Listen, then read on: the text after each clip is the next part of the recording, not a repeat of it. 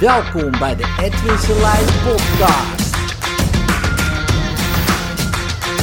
Inspiratie, stimulatie en motivatie de dag goed door te komen. Fascinerend om, uh, om tegenwoordig uh, op een strand te zitten. In ieder geval, uh, wij zaten op Blauw bij, dat is in Curaçao. En op het strand. En dan komen de gezinnen die gaan eten. Wij ook. En um, ja, telefoons. Nou, dat is al vrij normaal. Dat mensen hun telefoon uh, naast hun hebben en opkijken ook. Uh, de hele tijd. Um, misschien voor jou niet normaal, voor mij ook niet. Maar goed, uh, dat zie je dan om je heen. Maar nou, waren er ook gewoon kinderen die hadden gewoon uh, nou ja, een iPad mee. Met Fortnite erop, dus die waren gewoon aan het gamen. En eentje die had zelfs gewoon een hele Switch mee. Dat is zo'n Nintendo uh, computer. Uh, mee ehm, naar een restaurant. Aan tafel. Die zet het gewoon neer op tafel en die gaat gewoon gamen. En het eten wordt geserveerd. Hij kijkt niet eens op. Hij, hij duwt er een frikandel in en hij gaat gewoon door met gamen.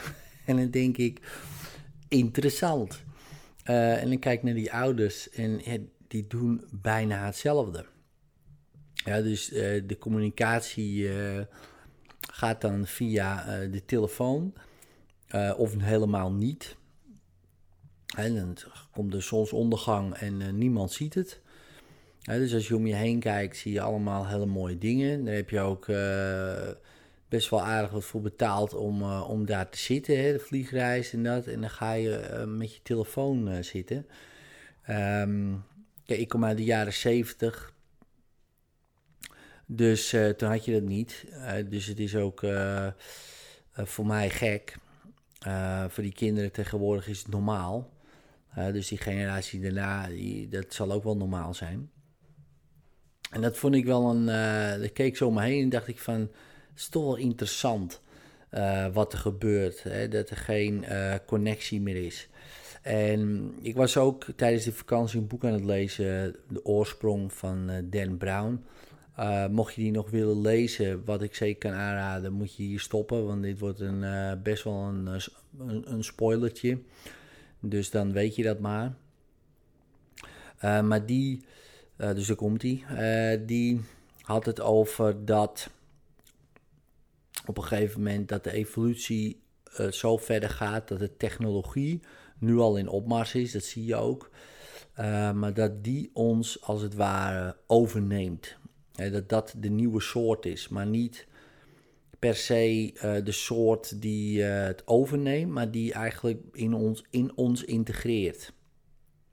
Dus dat nu is de telefoon nog buiten je, maar dat die in je komt. als een soort hybride mens. En uh, ze zijn er al mee bezig natuurlijk. Hè. Mensen zijn al, sommige, ik ken al iemand die is gechipt, bijvoorbeeld. Uh, zijn contactgegevens staan in, in zijn hand. er worden mensen ook gechipt in, hun, in hun brein. Er worden mensen, nu krijg je ook al bio, dat heb je al natuurlijk, bionische armen, benen, maar zo direct ook organen. Misschien is dat er al wel.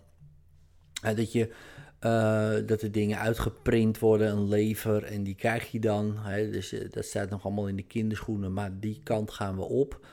Um, dat met nanotechnologie allerlei dingen worden opgespoord in je. Ja, en op een gegeven moment dan um, uh, heb jij waarschijnlijk allemaal apparatuur in jou. Um, die jouw hele lichaam monitort. Hè? Dat als er wat aan de hand is, dat er een alarmbelletje afgaat bijvoorbeeld. Um, en dat je iets nodig hebt, hè, misschien uh, een medicijn of wat dan ook. Hè, of dat het allemaal automatisch gaat. Dat zorgt er dan voor dat je langer kan leven. Uh, dat zorgt ervoor dat je dingen, um, wat hij dan stelt, hè, niet alleen dat wij langer kan leven, dan kan je zeggen ja, maar het zorgt er natuurlijk dan ook voor uh, dat er te weinig voedsel is of wat dan ook. Maar dat kan je allemaal berekenen. Je hebt nu, zeg maar, computers, binaire computers. Dus het gaat met nulletjes, eentjes. Maar je hebt nu ook al de quantumcomputer, daar zijn ze natuurlijk mee, be of daar zijn ze mee bezig. En het gaat niet om bits, maar het gaat om qubits. En ik ben geen kwantummechanieker uh, of zo, dus... Maar die qubits, um, je moet het zo zien, die rekenen niet in eentjes en nulletjes, maar dat is een vrij complex geheel van uh, berekeningen. Ja, en die kunnen zeg maar dingen voorspellen. Uh, wat er uh, gaat gebeuren, omdat die heel veel zeg maar um, variabelen tegelijk kunnen berekenen, wat de computer niet kan. Hè, dus die kan bijvoorbeeld berekenen heel precies wat er gaat gebeuren als wij dit doen. Of wat er gaat gebeuren als wij bijvoorbeeld een aanpassing maken. En wat gebeurt er dan over 20 jaar? Ja, dus we kunnen vrij precies berekenen met zo'n computer uh, wat er bijvoorbeeld gaat gebeuren in de toekomst. Ja, dat kan een gewone computer, uh, die kan uh, snel rekenen. En je moet zo zien, een qubit als wij een quantumcomputer zouden kunnen bouwen met een paar duizend qubit of nog meer, dan is hij al veel sneller dan de snelste computer nu. En moet je je voorstellen, als die een miljoen qubits zou hebben, uh, ja, dan is hij uh, miljarden keren sneller dan de computer nu. En dat kan je je bijna niet voorstellen wat hij dan allemaal kan berekenen. Maar hij kan dan veel betere voorspellingen doen. Ja, dus omdat hij alle variabelen kan meenemen. Die, wij, uh, die een normale computer veel te veel rekenkracht kost. Nou, dat is best wel een, heel lastig principe, uh, zo'n hele quantumcomputer, überhaupt om te bouwen. Maar goed, in, in dat boek uh, is het er dan al. dus iemand heeft het al. En die heeft zeg maar, met die quantumcomputer samen met een binaire computer uh, de binaire computer, zeg maar, de computer nu als linker hersenhelft gebruikt en die quantumcomputer als rechter hersenhelft, heeft hij een soort brein gecreëerd die dingen kan voorspellen. Um, het is natuurlijk een interessant uh, idee als je erover nadenkt.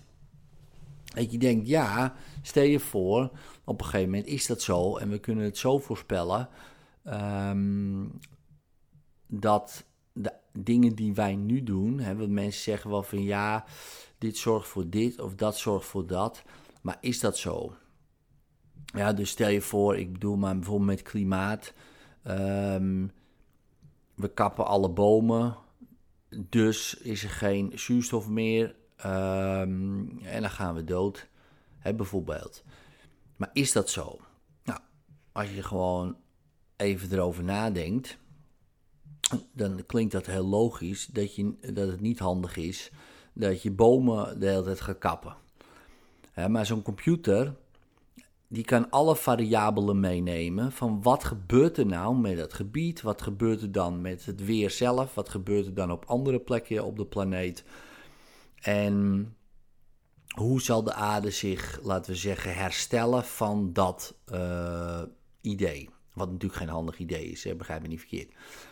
Nou, dan kan je dus ook zien van, hé, hey, maar stel je nou voor, wij gaan echt deze aanpassingen doorvoeren, of wij gaan dit doen, of zus doen, of zo doen. Uh, wat gebeurt er dan? En nog verder gedacht daarin, als wij natuurlijk zo'n computer half zijn, dan gaan wij automatisch die dingen natuurlijk doen die goed voor ons zijn. Want dat doen we nu ook, alleen we hebben een beperkt aantal keuzemogelijkheden dus jij neemt iets waarvan je op dat moment denkt dat is goed voor je, maar die lange termijn, ja, die zie je niet, uh, interesseert je niet. mensen die roken denken, ja, dat zie ik dan wel. Terwijl ze ergens wel weten, ja, het is niet goed, weet je wel, maar uh, ik, ik ga gewoon doorroken omdat het korte termijn iets oplevert en dat is veel uh, sterker dan de lange termijn wat het oplevert, omdat we dat niet echt zien. Maar als wij een hybride mens bijvoorbeeld zijn. En we hebben die keuze heel helder voor ons en ook voelbaar voor ons van ja, maar natuurlijk, dan maken we veel makkelijkere beslissingen. Dat is dan de belofte dan, zeg maar, uit zo'n boek. En dan gaat de wereld natuurlijk allemaal beter. Nou, dus um, of dat zo is, dat weet ik natuurlijk niet.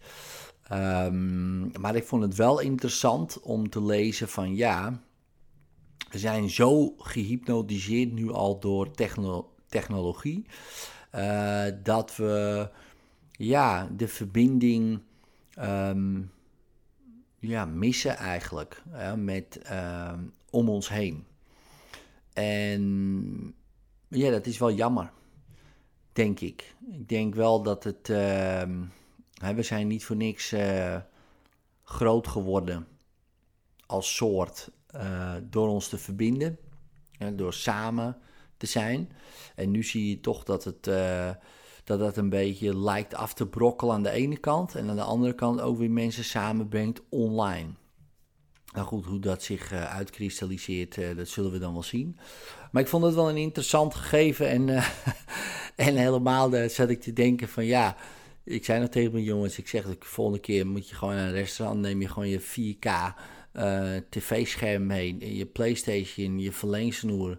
En je gaat zitten, je neemt je racestoel mee, je gaat aan het tafeltje zitten en, en je zegt tegen die gast, breng maar gewoon wat hapjes. En ik blijf hier uh, vijf uur zitten of zo.